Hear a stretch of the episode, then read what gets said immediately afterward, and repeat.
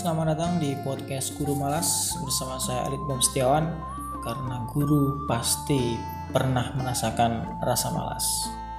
Oke, setelah sekian lama tidak jumpa, kali ini saya tertarik untuk membahas tentang kegalauan guru di era new normal ini. Kita ketahui bahwa pembelajaran atau tahun ajaran baru sudah dimulai sejak tanggal 13 Juli kemarin berbagai daerah khususnya yang berstatus zona hijau sudah boleh atau sudah diperbolehkan menyelenggarakan pembelajaran dengan tatap muka dengan melakukan berbagai prosedur atau protokol kesehatan yang dianjurkan oleh pemerintah tentunya.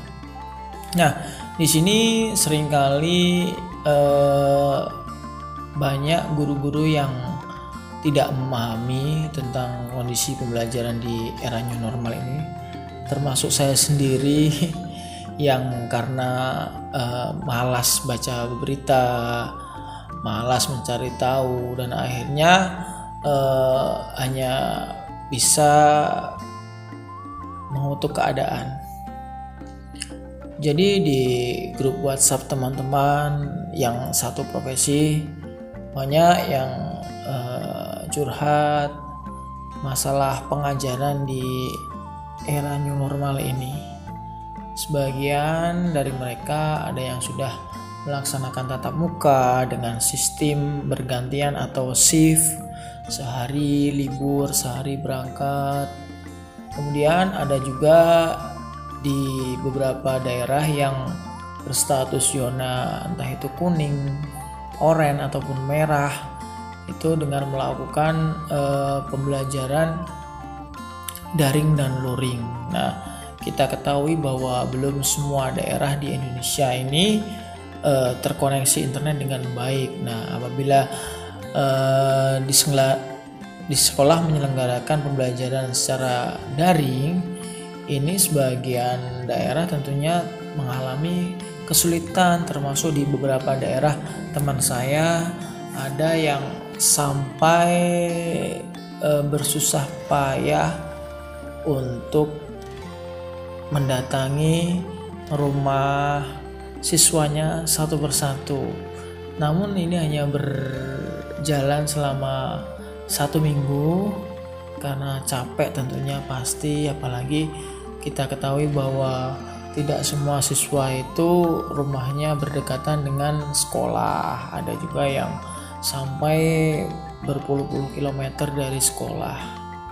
Apalagi kalau memang uh, sekolahnya favorit tentunya banyak siswa datang dari berbagai daerah.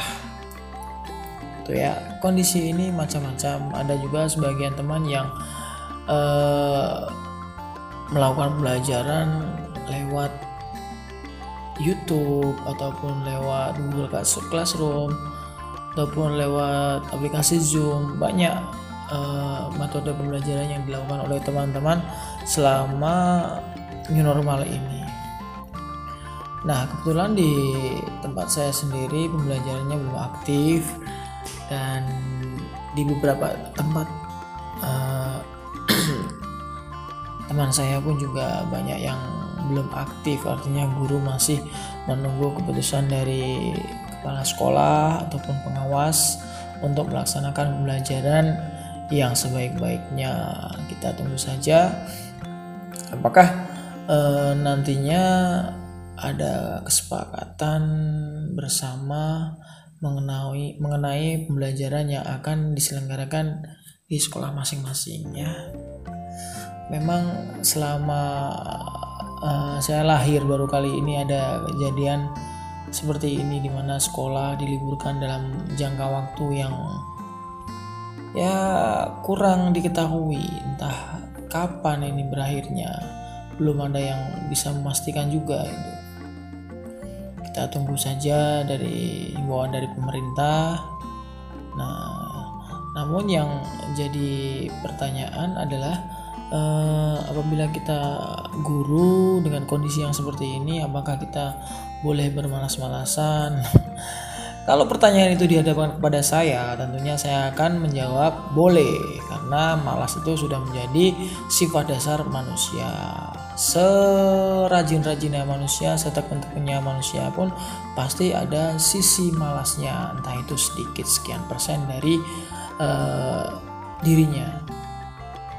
Nah, namun malas di sini bukan berarti kita harus uh, terus-terus bermalas-malasan Nah, jadi malas sesekali boleh, sehari, dua hari, tiga hari boleh, tapi hari berikutnya kita harus mengimbangi rasa malas itu dengan belajar. Apalagi kita adalah guru, jadi eh, guru itu harus menyesuaikan pembelajaran pada setiap generasinya.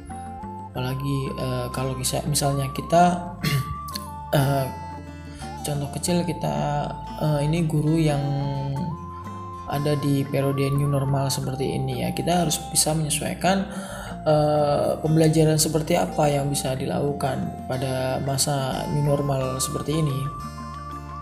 Kalau misalnya kita belum bisa melakukan pembelajaran dalam jaringan nah, paling tidak kita harus belajar membuat media. Jangan sampai karena kondisinya seperti ini yang tidak mengharuskan guru untuk datang ke sekolah guru malah Eh, santai-santai saja bermalas-malasan ria akhirnya tidak punya karya suatu apa pun. Ya paling tidak uh, dalam satu minggu sekali. Karya itu tidak berarti kita harus uh, memiliki produk atau misalnya kita membuat video pembelajaran. Nah karya itu menurut saya dengan kita bisa membaca satu buku yang bisa menunjang uh, pekerjaan atau profesi kita itu pun juga sudah di maksud dalam karya menurut saya.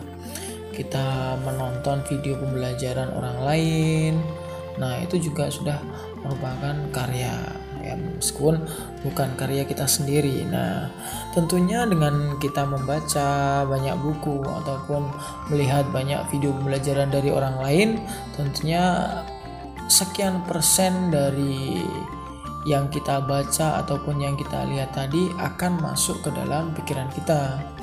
Nah, daya ingat kita akan bekerja sehingga pada saat yang dibutuhkan nanti ketika kita diminta untuk membuat uh, sesuatu uh, sedikit banyak kita bisa melakukannya. Itu menurut saya uh, tentang bagaimana guru harus bersikap di era new normal seperti ini. Jangan sampai uh, kondisi seperti ini membuat kita bermalas-malasan dalam jangka waktu yang tidak ditentukan lagi. Oke, sekian dulu. Sampai jumpa di lain waktu. Assalamualaikum.